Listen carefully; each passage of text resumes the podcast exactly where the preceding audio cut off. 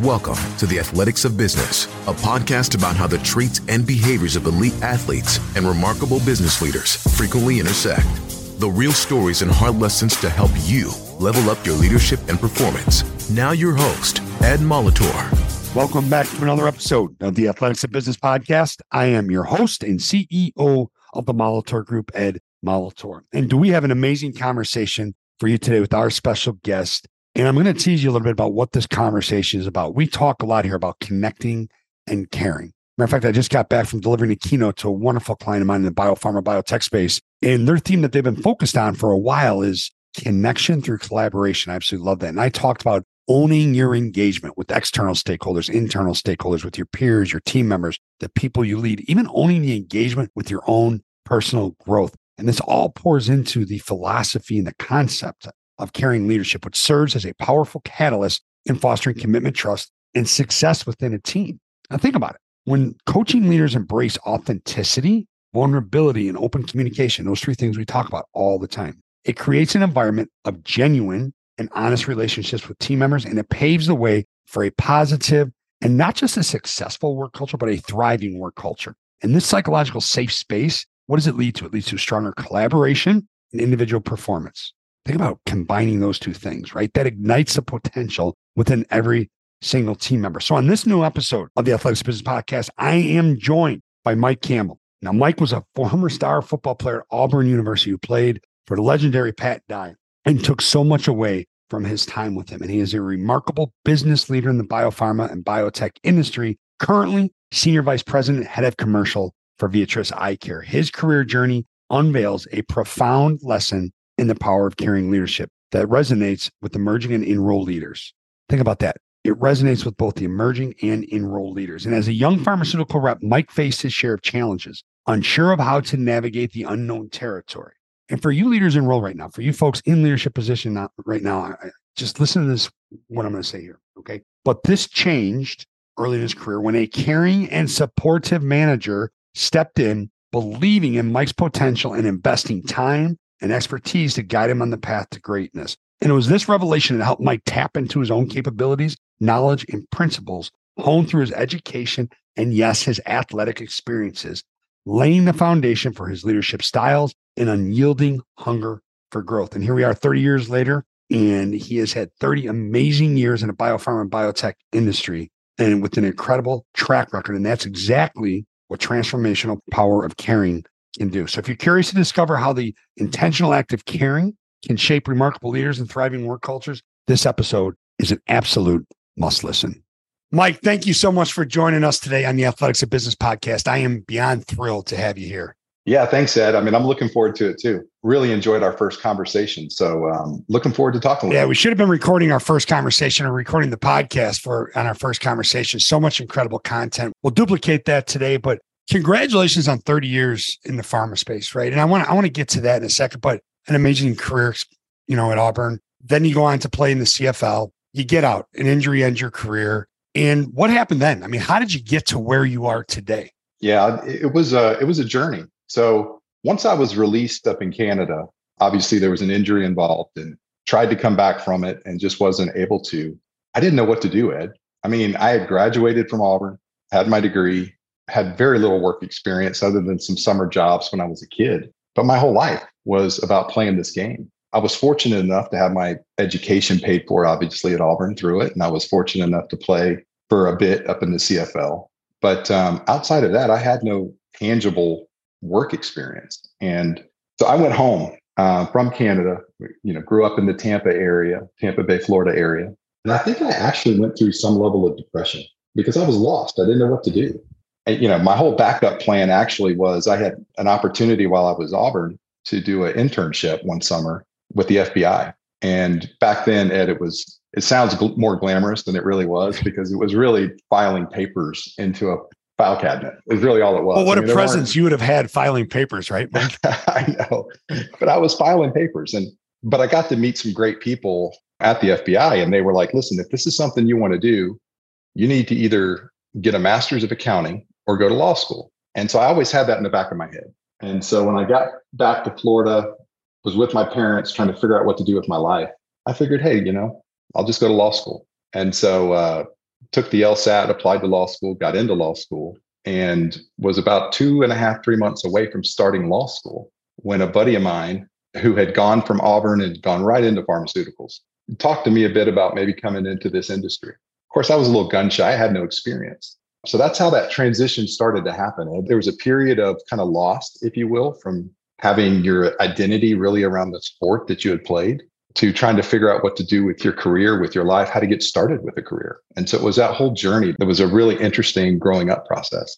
You, you made a point in our, our first conversation where the light bulb really went on when you realized you could compete in something other than football. Can you talk into that a little bit? Yeah, that's a really great point. I think that's where the connection in kind of the business world and in my industry in biotech and pharma really kind of struck a chord with me. It wasn't until I had been in uh, as a brand new pharmaceutical rep in the early 90s that it really hit me. This is about competing and this is about leading and this is about using some of the things that I had learned in the sport around team and around work ethic and around goal setting. And all those things triggered for me. And it was like, man, I have found a career or a profession or an industry that really taps into those things that I loved about the game of football. Did it click right away for you? Did the numbers start popping right away? How did that go? No, actually, um, it didn't. Uh, I mean, when I first started as a pharmaceutical rep, the gentleman that hired me came out and, and worked with me about six months into the job. And I'll tell you, the first six months, I mean, I was, they train you and they help you, but back then you're kind of on your own. I mean, we didn't have laptops, we didn't have cell phones.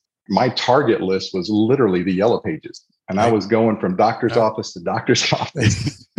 and I had no idea. I mean, I, I felt like I was banging my head in the wall. My manager came and rode with me about six months into it. And I'll never forget this because he came to ride with me and he was with me out calling on doctors. And it was about 1045 in the morning. We'd seen several doctors by this point. He's like, hey, listen, Mike, let's just go get some lunch, early lunch. Let's just go. He could tell I was frustrated. So we go to lunch and he looks at me and he says, Hey, do you ever wonder why I hired you? And I was like, listen, every day I wonder why you hired me. Why me?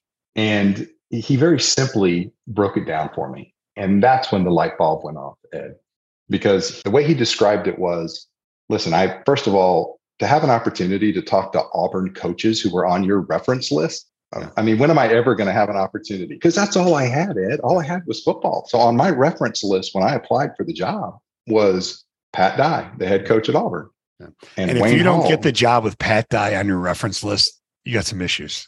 yeah. Well, yes or no. I guess it depends yeah. on which side of the fence you, you yeah. fall on, Alabama or Auburn, right? Well, and so, but anyway, no, but anyway, he said, first of all, when, I mean, when would I ever have an opportunity to talk to these gentlemen? Mm-hmm. And he said, but you know, Mike, what they said about you when I talked to them was this is a guy that will give you everything he's got. And that's all I had, Ed. You know, when I was playing football, it was for me, it was about giving everything I had and going 100% sideline to sideline every play. That was my whole mentality because that makes up for talent in some ways, right? I mean, if you're not the most talented or if you're not the most athletic or even if you're a bit undersized, you can make that up, especially at a division 1 college and certainly in the CFL, you can make some of that up with effort. That's what they talked about.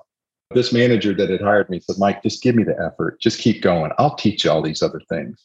just don't quit. And that's when the light bulb hit that, man, all I got to do is apply the same principles that I had learned in college and in the CFL and really throughout my whole youth of playing Little League football. It was those same principles that turned on for me. Was it hard for you to put the trust in him when he said that to you? Because you and I both know when you come from a world of the high level athletics, right? Like every single day, I mean, from the time you wake up to the time you go to bed, you are fully invested in that football program. You are fully invested in what you are doing, immersed in your academic world, and you go through some battles together, which is where the re- the real trust comes from. So, how did you turn yourself over to him? What was it about that manager that you connected with that allowed you to trust him and trust the processes that he was putting in front of you? Yeah, no, that's such a great question. And and the reality is, I had picked this up. You know, looking back on it, I saw this in my coaches at Auburn. And that's what made me identify it. What I realized, Ed, is that coaches that invested in me, they cared about me. And I saw this caring, like they invested in a way that I knew they were doing it for my good. It was an investment in me that, um, I mean, you may have heard that quote from Teddy Roosevelt that says, No one cares how much you know until they know how much you care. And so those coaches had invested in me in a way that I knew they cared about me. And I saw the same thing in this manager. He was investing his time, he was investing his expertise, and he believed in me. And I could see that. I picked up on it. And so that opened the door, obviously, for me to be able to say, listen, I'll do what you say. I will listen to what you have for me. You can punch me in the nose with feedback. I'm okay with that. Right. Lord knows I'm used to it from football. Right. Right. So, you know, you're not going to hurt my feelings and actions. You know, he did that for me. And so when I saw those actions, I knew I could trust him. And the other end, and we talk to when we work in our LICP program and working with the leaders in role, we talk a lot about the more you invest in someone and show them you care, the more skin in the game that you have and the harder and smarter that you're going to work for them. Did that that's right. correlate in that relationship too?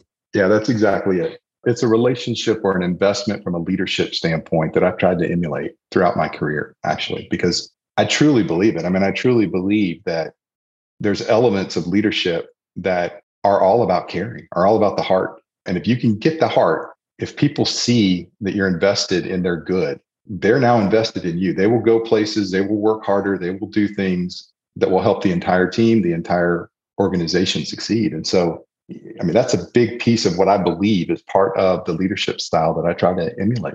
So let me ask you this if I can, and I'm going to skip ahead because there's a couple other things I want to uh, get to. But one of the issues I deal with, right? Like you want to connect, you want to get them to self select into what you are doing. You want to connect not just to their mind, but to their heart and get that emotional attachment to their goals and the mission.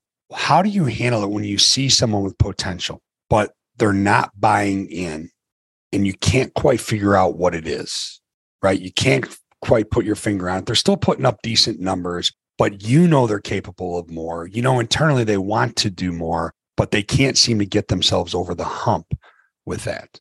That's a million dollar question right there, right? Because that could be essentially a million dollars to the top line if you can right. get them to move, right? Yeah, right. And, and, you know, I think it's it's probably multifactorial, but some of the things that I've seen, Ed, is sometimes people just need a little bit more coaching and guidance around their activities and their performance. But I think at the end of the day, I mean, listen, good human beings, they don't wake up and say, Hey, I'm going to be average today. They don't say, I'm going to go do a bad job today.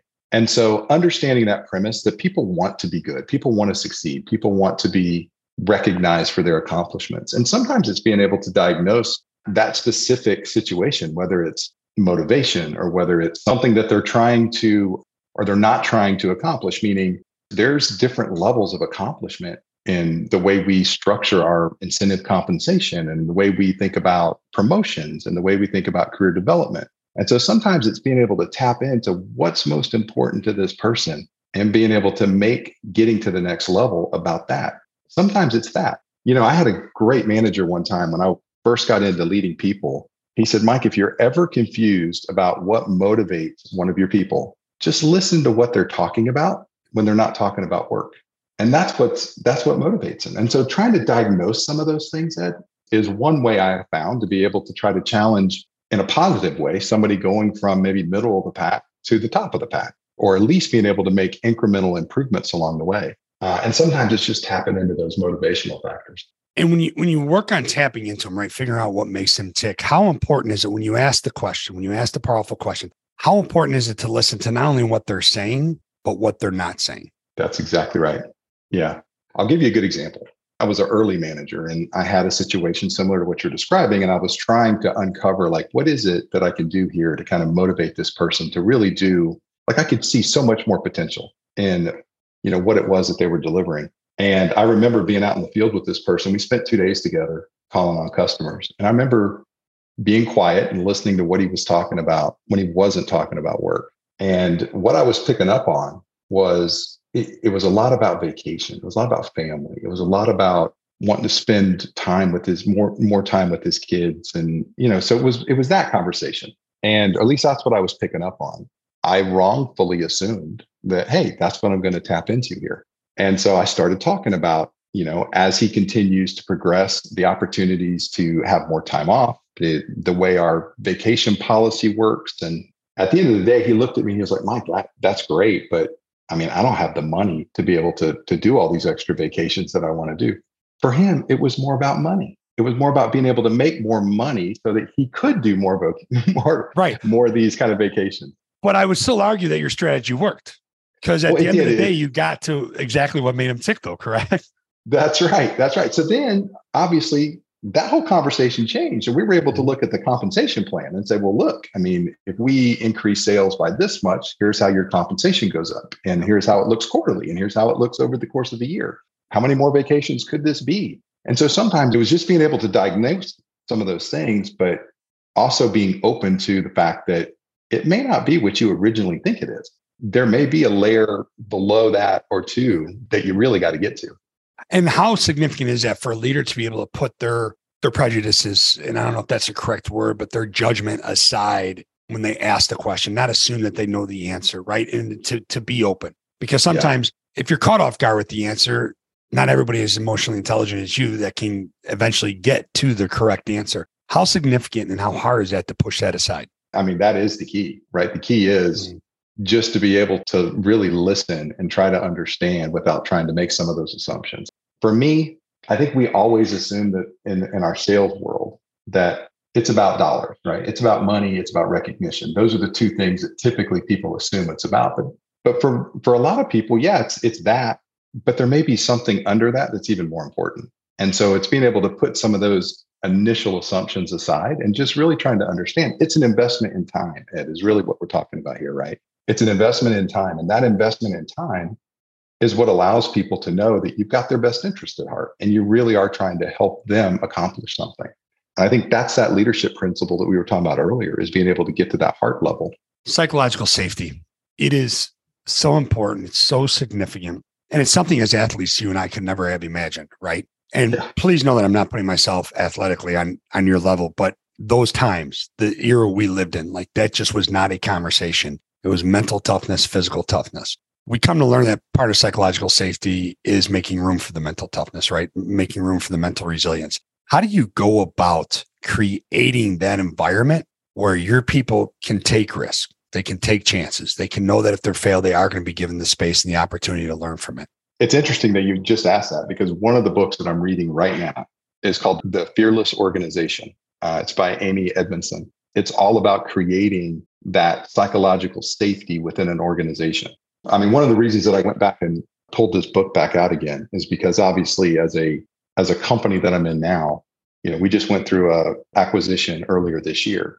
So we're integrating our company that we had into a new company. And so clearly that that creates a lot of kind of emotion. It also creates a lot of questions you know this is a book that i had gone through in an executive leadership program that i was put through multiple years ago and it struck a chord with me but the book i think defines it well to kind of talk about your question here. It really talks about how you create this kind of psychological safety for people so that not only do they feel like they can they can move forward but allows them in the workplace to be able to innovate. It allows them to grow. It allows them to to learn and, and kind of move forward.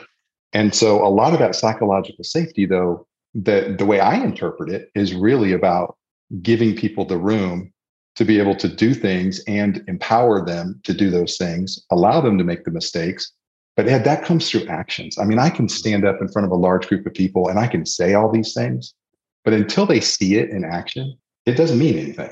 And so it's about me and my leaders making sure that we are actually pulling this through that we are empowering them, that we are giving them a voice to be heard and they can talk about what's going well and what's not going well. And they see those actions coming through is I think when you really get to that safety piece, because nobody's willing to really get there until they see it actually happen. As a leader, there's a saying here on the wall self awareness is the competitive advantage. As a leader, how significant, because you and I both know, like we can get so caught up into the busyness and the, the craziness that we default to a certain behavior we may have had years ago. How important is self awareness in being able to create that psychological safety and recognizing when it's an opportunity like this right here, no matter how adverse this situation is, or how annoying it is, or how untimely it is, this is an opportunity for me to help foster that psychological safety. I think one of the things that, and I can see myself doing this earlier in my career and, and really kind of getting punched in the stomach over it. And you learn, right? You learn not to do certain things for right. sure. Right. But I think one of the things um, that I have picked up uh, through the journey of this past 30 years is that nobody should see my leadership style change, regardless of whether we are at a high or whether we are at a low or whether we're going through something, you know, really complex. And that's something, Ed, that I try to keep on the forefront because that style, that that approach, that leadership approach should never change. That helps keep me in check. But it's things around really the drivers and leadership for me are all about not taking myself too serious, right? And being able to showcase that. And then things like being able to simplify and be able to help people succeed through simplification. It's things like you're never as good or as bad as your numbers, meaning at the end of the day, you're good at what you do. And you may have ups and downs, but it's a team approach. If you're having a lot of success, well, let's be careful and let's make sure that we recognize that there was a lot of contributors to that success. It wasn't just about one person. And the same is true if you're having a rough quarter or if you're having a rough year. And so it's being able to balance those things so that regardless of whether you're having a lot of success or whether you're not, that leadership doesn't change. That approach doesn't change. And that speaks to one of the, the tenets of my life, of our business, and the way we do things. And I'd like to think of, of our family as well is authenticity. In the way when I talk about authenticity, I break it into honesty, the ability to be honest with yourself and others, integrity, so your actions and your words are aligned, and then and then the one that uh, I think is so significant is a vulnerability piece right? Not feeling like you always have to have the answer, but being willing to seek help elsewhere, getting the answers. How much does authenticity show up in that trust to be able to create that environment in the consistency of, you know, we talk a lot here about being the face and voice that your team needs to see and hear. How significant is that? And how connected that is to you in being consistent in your leadership style? Yeah. I mean, I would love to say there's a great tool or tip or development around something like this. And I don't know how else to be, to be honest. It's just some of this is just how I was raised, I guess. I, I don't know. I get a lot of kind of jokes, if you will, because I use a lot of my grandmother's saying as I lead people. Yeah. I mean, my grandmother was wise about I mean, she would say things to me, Ed, like the arrows of truth can be dipped in honey. I didn't really understand all that growing up. But when I started leading people, it's like, listen, you can lead people and you can still do it in a way where you don't demean them you can have a hard conversation, but you can do it with kindness, right? And you, you can still do it is the point. And so it's some of those things, Ed, that I think comes out in that authenticity is just, it's who you are. And so I don't know how else to be any different. I mean, I actually, believe it or not, Ed, I actually got feedback at one point in my career that I was too transparent. I'm not sure I understand exactly what that means, mm-hmm. but I actually wear that as kind of a badge of honor. Okay. Yeah, I don't, I don't mind being too transparent. Right. Right. And so it's it's some of those elements. And it's not just me. I mean, I surround myself with really good people who believe the same things, right? That have kind of the same leadership tenets that ultimately fall kind of within that servant leadership approach. And that's how we build out part of our organization, part of our leadership approach, part of our leadership thinking. And so it's it's really in that authenticity piece where I mean, we're just who we are. I mean, I'll, I'll give you a great story real quick, Ed. So I had come from from a big pharmaceutical, what you would consider a very conservative pharmaceutical company. You know, kind of the blue suit, white shirt, blue or red tie only kind of organization. And I had an opportunity to go to this kind of emerging biotech company that was headquartered in the West Coast. That was all about culture, and they were all about kind of this. We don't want to be like all other companies kind of approach. And I remember going there, Ed, and we were preparing for a big meeting and I was told that I was going to have to dress up in a costume and be a part of a skit on stage as part of this award ceremony. And I was thinking, first of all, I thought they're punking me, right? This is not really about to happen. But it it was real and I did it. Here's what I learned. It was all about self-deprecation. It was all about putting leaders up and allowing people to see them in a completely different way. They were onto something. Now, I'm not a proponent of dressing up in costumes at business meetings. Not, I mean, that's not what I'm saying. But but getting to that point where you can not take yourself too serious, that's the lesson. So that was part of that kind of transition moving forward of being able to think about, okay, well, how can I allow who I am to come through in my leadership? And a lot of it is around being transparent, being authentic. It's just being real with people. And I think that's the piece that I saw come out of some of those things that I did at that biotech company the more authentic you have been and you have become, the more vulnerable, the more open, right? The more honest. In return, have you seen the people that you lead in return? They become more authentic. They they're more willing to open up to you. They're more willing to share what makes them tick, which enables you to be a better leader for them.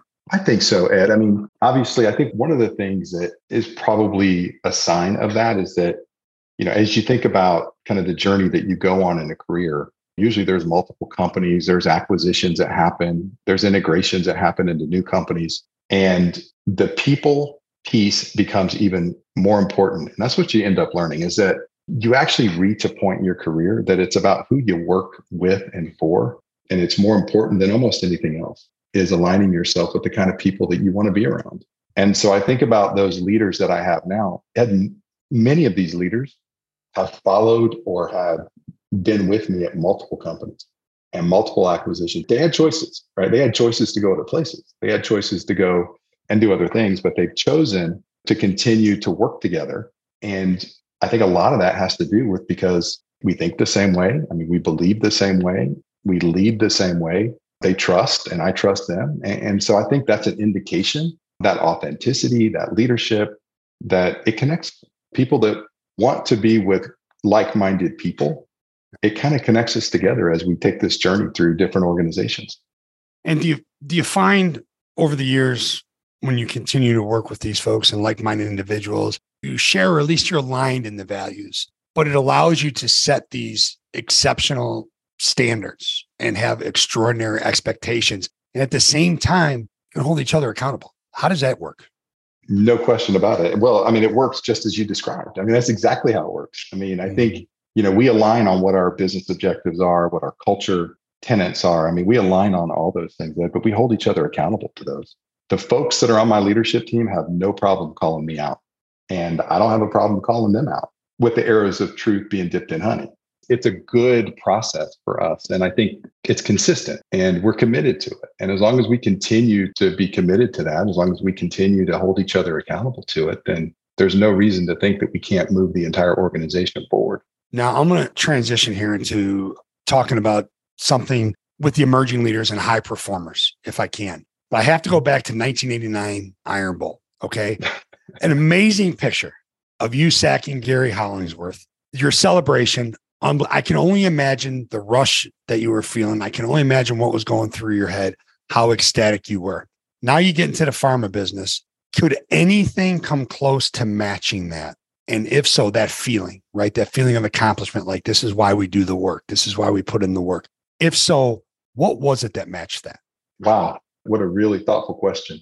I think the only thing that I can put my finger on that, that is similar to that experience from the 1989 Iron Bowl. And there's multiple examples of this, but it's that ability or that accomplishment of seeing people that you've invested in being able to move up in their career. Mm-hmm. There's a gentleman right now that is CEO of a company that I trained back in, gracious, it was probably early 2000s as a brand new, unexperienced salesperson. And I was his trainer. And he's CEO of a multi billion dollar company right now.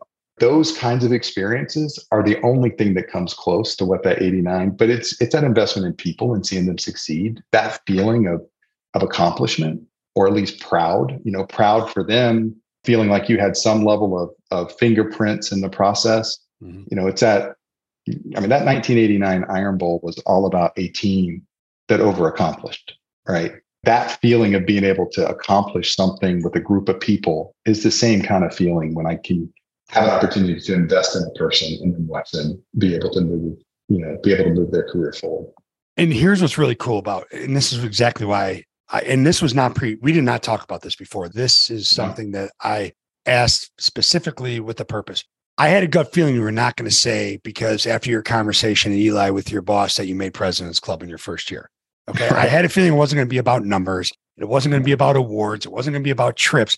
It was going to be about the impact that you had on people that have gone on to do other things where your leadership impacted them exponentially. And here's my my next question for you on that. Does a high performer always make an effective leader? Oh, absolutely not. No, no, no. I mean, it's not leader leading. Leading is obviously about being able to get to performance, mm-hmm. but leading is not performance, right? And so, yeah, there's multiple examples of where we've taken a high performing salesperson and put them into a leadership role and they failed miserably. And I blame us for that. I mean, we didn't prepare them for that. So, you know, I I mean, I say this all the time, Ed. I will not promote a skinny tree, meaning I will not take somebody who's only done one thing, right? Call it sales and or marketing or market access or payer related contracting or any of the dynamics that go into a biotech, you know, kind of pharma environment.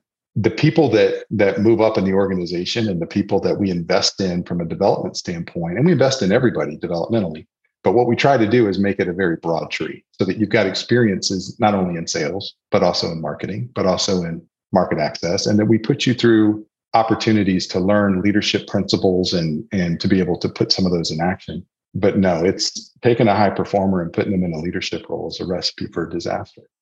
So, is it safe to say that advice to emerging leaders would be to pursue different roles and different capacities, learn different things, wear different hats, instead of feeling like after two, three years of absolutely killing it, that you're ready, that you yeah. get what it takes to make people prefer. I mean, that's not what it's just about, right? No, that's it. And I mean, I use this example when I have an opportunity to mentor. I mean, I have zigzagged my whole career, Ed. I mean, I've taken lateral moves, I've taken moves up and sideways, and on paper, it would be a step back. But the reality is, I mean, I got some great development coaching early in my career that said, listen, there's there's two ways you can advance your career. One is to be an inch wide and a mile deep, meaning being really specialized in your area. That's valuable, right? Organizations see that as value. The other way is to be just the opposite, right? To be a mile wide and an inch deep, meaning you know a lot about the organization and multiple functions, and that makes you valuable well, Ed, I don't know if it's my ADD or I don't know what it is, but I was never the person that was going to be really satisfied being in, you know, a mile deep, right? I, I get bored. So for me, it was it was more of a of a of a learning that said, hey man, I, I just want to go do these other things and learn so that one day I would be prepared to take on more responsibility and I'll know about these other departments. So I spent time in finance, I spent time in sales and marketing and market access and all these different functions because at the end of the day i knew that that for me personally that was going to give me an opportunity to take on more responsibility and actually run an organization hmm. that had all of those components to it because i knew not a master of all of it but i knew enough where i could be in a good position to be successful. So this whole skinny tree thing is a analog that i use quite a bit did someone give you that nudge was there a mentor that said hey listen mike if this is what you want to do here's your approach. I mean, you have to zigzag, you have to wear different hats. Was there a mentor that, that shared that with you? Well, I think there was multiple. That initial mentor was the one that was talking to me about the inch wide, mile deep, or the mile wide, inch deep, right? And so that concept really struck me. And so that's how I managed my career, Ed. And right or wrong, I mean, that's how I kind of approached it. And even today, I mean, I'm not a, about the next level I mean, I'm okay zigzagging and getting more experiences and learning more. I mean, I think that's the approach. I mean, at least has worked for me. You know, obviously, I do my prep for our podcast, reading your LinkedIn um, recommendations from folks that have worked with you, worked alongside you, and the things they say about you. How did you find your leadership voice? Where did you develop your leadership style? Did any of it have to do with Pat Dye, one of the all-time greats? I mean, where did that come from? You know, I think it's it's multiple places actually. You know, I mentioned my grandmother earlier. I mean, it started there, Ed. I mean, she was so wise beyond her years. And I think back on just what that meant. I mean, she would say things and, you know, like common sense isn't so common, you know, when she'd see something happen, or she would, these little nuggets, right? And she was just being herself. But man, they stuck with me. And then as as I got to Auburn, obviously seeing leaders like Pat Dye invest in me and and knowing that they cared about me and was able to simplify things so I could be successful. Those are principles I picked up for sure during that time period. And then, of course, over the last 30 years of this journey in biotech and pharma, I've had leaders along the way that have reinforced many of those same principles around being authentic and being transparent with people and making sure they know how much you care. And sometimes it's as easy as just, and this is what Pat Dye is really good at. Sometimes it's as easy as just slowing down enough to explain the why. I mean, we can tell people, hey, here's what I'd like you to go do. But man, when you can connect the why, like here's the reason and here's why, that's an overlooked principle that sometimes you get in the heat of the battle and you get moving too quickly. And sometimes you forget to slow down enough just to explain the why. And people connect to that why, right? Because they play a role in the why. And so I think that element of it are, are all things that I picked up, not only from football, but also from some of the mentors that I've had in this industry. And along those lines, I know you take a, a great deal of satisfaction in being able to fulfillment, I should say, not satisfaction, fulfillment, and being able to simplify the complex. I mean, we live in this world where it's paralysis by analysis. We overthink almost everything, right? Because yeah. I mean, the pace and rate of change is greater than we've ever seen. I, I get it. How do you do that? You know, uh, I mean, I wish, I mean, again, I wish I had a great silver bullet. Here's the reality of it though. The reality is, is what I learned from me is that I have to get really comfortable with about 70 to 80% of the information to make a decision. Okay. And most people want 100%, want overanalyze. And for me, it was about getting really comfortable with about 70 to 80% of the information and being able to move forward. And so once I get there, then for me, it's it's really about being able to take. I mean, what is it that people actually have control over to move this business objective forward and keeping it that simple? I mean, I think it's human nature at times to overcomplicate. To be candid, I think it's kind of how we're built. And so for me, it's about just trying to do the opposite. It's about trying to uncomplicate, make it as easy as possible for you know people to go execute and be successful. And if you think about leading a large group of people, Ed, I mean, the more people you get charging the same hill, the odds are on your side. So that's the simplicity level that I'm trying to think about and get to. Mm-hmm. Right. It's how do I get the most amount of people charging the same hill, which is that objective. Mm-hmm. And the only way I can do that is to keep it simple, is to keep it, you know, here are the two or three things, here are the the objectives that we're trying to get to over the next three months. And it's going to hinge on X, Y, and Z. And being able to keep it at that level, um, I think, is what's what's allowed some of these large teams to be able to have success. How do you do that cross functionally? If there's pushback from, I don't want to say one of the other silos, but the other side, like how do you make that happen cross functionally? So if you think about the organization that I that I lead now, I mean, it's got marketing, market access, uh, which is all the payer and trade dynamics. It's got the sales function. It's got the operations team. I mean, it's about 214 people right now. And the first thing is being able to align the strategy or the objective across that entire group. Because the reality is, what marketing is doing ties into that. What market access is doing ties into that same objective. What operations is doing is, is creating some of the tools and resources that allows us those objectives to happen. And so it's really being able to get everything down to a singular objective that that entire cross-functional team is operating towards. And then it's being able to break down the simple execution in each of those departments that contribute to that objective. That's an area though that, you know, sounds easier than it is to actually do, right? And not to mention, sometimes those change from quarter to quarter. And sometimes they're not always consistent. Sometimes you got to be able to call an audible and you need to be able to learn from you know what's happened so far in the year and be able to make some changes moving forward in the year and so sometimes you know those areas those objectives those you know simplified execution areas sometimes they change and you've got to be nimble enough to be able to make some of those moves and speaking of nimble as you lead leaders? How do you go about identifying when it's time to give them a little bit of space to let them find their way to let them make their mistakes or achieve their level of success on their own? And when you when do you identify the time to step in and lean in and then figure out am i going to coach him here? Am i going to mentor him here? Yeah it's a it's a i mean it's a situational kind of question you're asking there and but it's it's so relevant and it's so true and i mean i'm big into empowerment. I, I mean i want people to be able to i mean i hire them for a reason ed. I mean i hire them because they're good mm-hmm. at what they're doing. The worst thing i can do is get in their way. So but it happens it all is, the time not you but yeah. in leadership it happens all course. the time. Yeah. Of course it does. Yeah exactly. And so i think think part of it is is being able to stay out of their way. There's a space in there that brings forward one of the things that I try to try to live by, which is a servant leadership kind of approach, really, which is removing obstacles. And so for me, it's about empowering them to do their job and making sure that I am doing my part to remove obstacles out of their way so that they can be successful in what I hired them to do. As long as that progression is happening, man, the worst thing I could do is get in their way.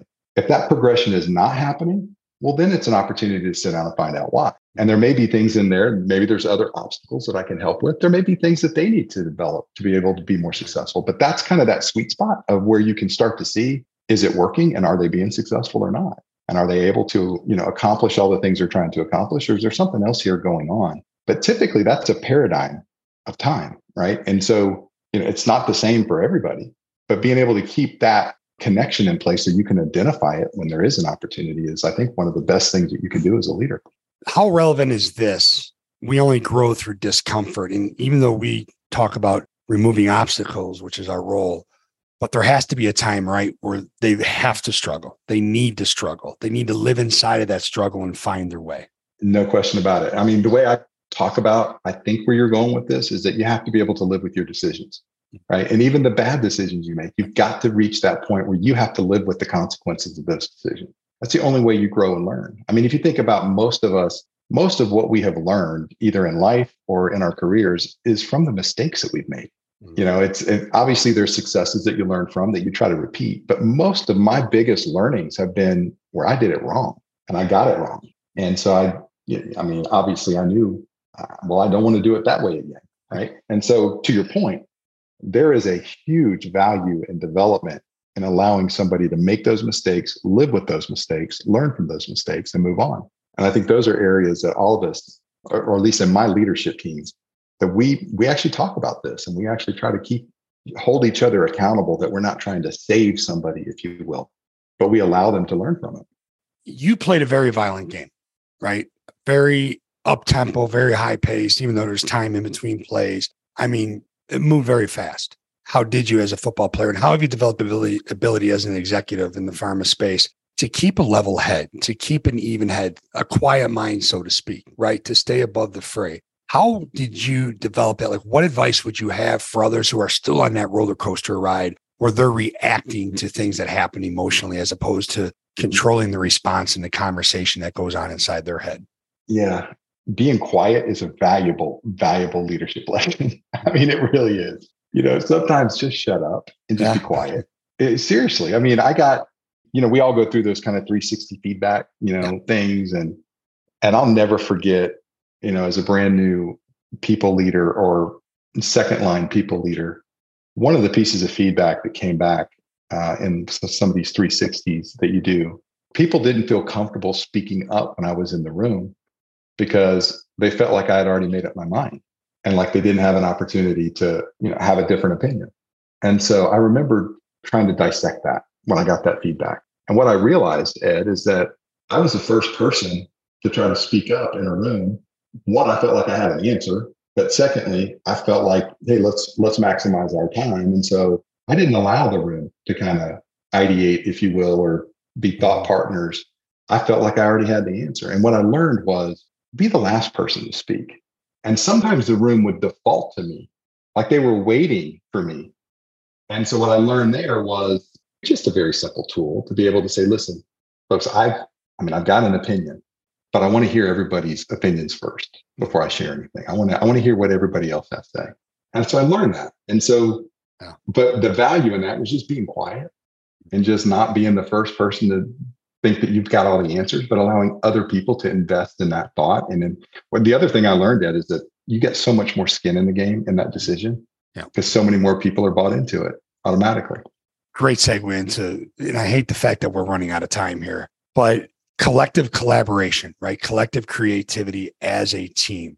Mm-hmm. How significant is it? And along those lines with what you just said, how do you not just foster it, but sustain it and keep growing it?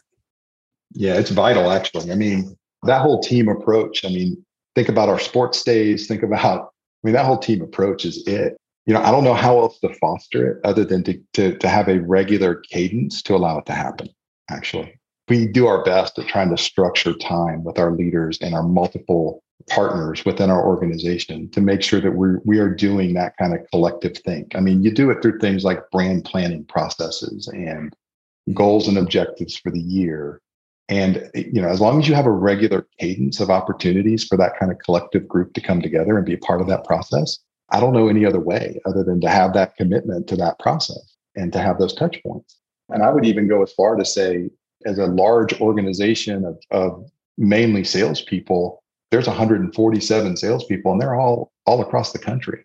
And we pull them together once or twice a year, but we even spend time there when we've got that entire team together. We even spend time there talking about and aligning and, and thinking through things like culture and activities that we want to do to make sure we continue to have the kind of culture that we want. And so it's being able to have those touch points with everybody. Last question, I promise. You've referenced it a lot. You and I connected over this, our first conversation, servant mindset. As you reverse engineer your career, if you look back on your career over 30 years now, you can really share a lot of wisdom with the younger generation of leaders, the emerging leaders, the new leaders in role. Where did the servant mindset really start to resonate with you? Where did that come from? And how significant of a role has that played in you being able to build cultures that are worth fighting for? Yeah. I think looking back on this, Ed, it's obviously that servant mindset, that servant leadership kind of approach. Those were things that were instilled from my family, from my faith. And so when I started seeing it put into more of a business format, that's when it connected for me because I was like, man, I that makes a lot of sense to me. It's it's things like being able to remove obstacles for people. It's being able to treat people the way you would want to be. It, these are the golden rules. It's servant leadership, right? I mean, that's what it is. And so that's that's what made the connection for me. Is that man? Here's a here's a leadership approach in business that not only connects with how I was raised, but also connects with my faith and connects with the kind of person I want to be. And so that's where that came from. And so once I uncovered it and discovered the principles of servant leadership, it really made a connection. And um, and I've invested. In I'm still a student. I mean, I'm still a student of servant leadership. I've been doing it for a long time. You know, the, the great thing about leadership, and or the really hard thing about leadership, is that you never reach a pinnacle. Right? Mm-hmm. It's one of those development things. You, it's on a development plan, but you never really reach it. You can only thrive and, and strive for being able to get incrementally better. And anybody that tells me that they've accomplished it then they're probably on the way down somewhere, yeah. right? It's yeah. like it just doesn't happen. And so servant leadership is one of those areas for me that is always on my development plan. I'm always a student of it and I'm always trying to be able to learn different elements within some of those principles that I can use in my own life. Mike, we can keep talking forever. I so appreciate you being here today. That is a great bow to put on on the podcast in the joy that comes with it, right? Like the fun that you have doing what you do, knowing that sense of satisfaction that you're doing things the right way for the right reasons. Yeah, Ed, I appreciate it. Really enjoyed the conversation. Always enjoyed talking with you, Ed, and look forward to future conversations as well. Absolutely. Thank you so much, Mike. Thank you for listening to the Athletics of Business. Be sure to give us a rating and review so we know how we're doing.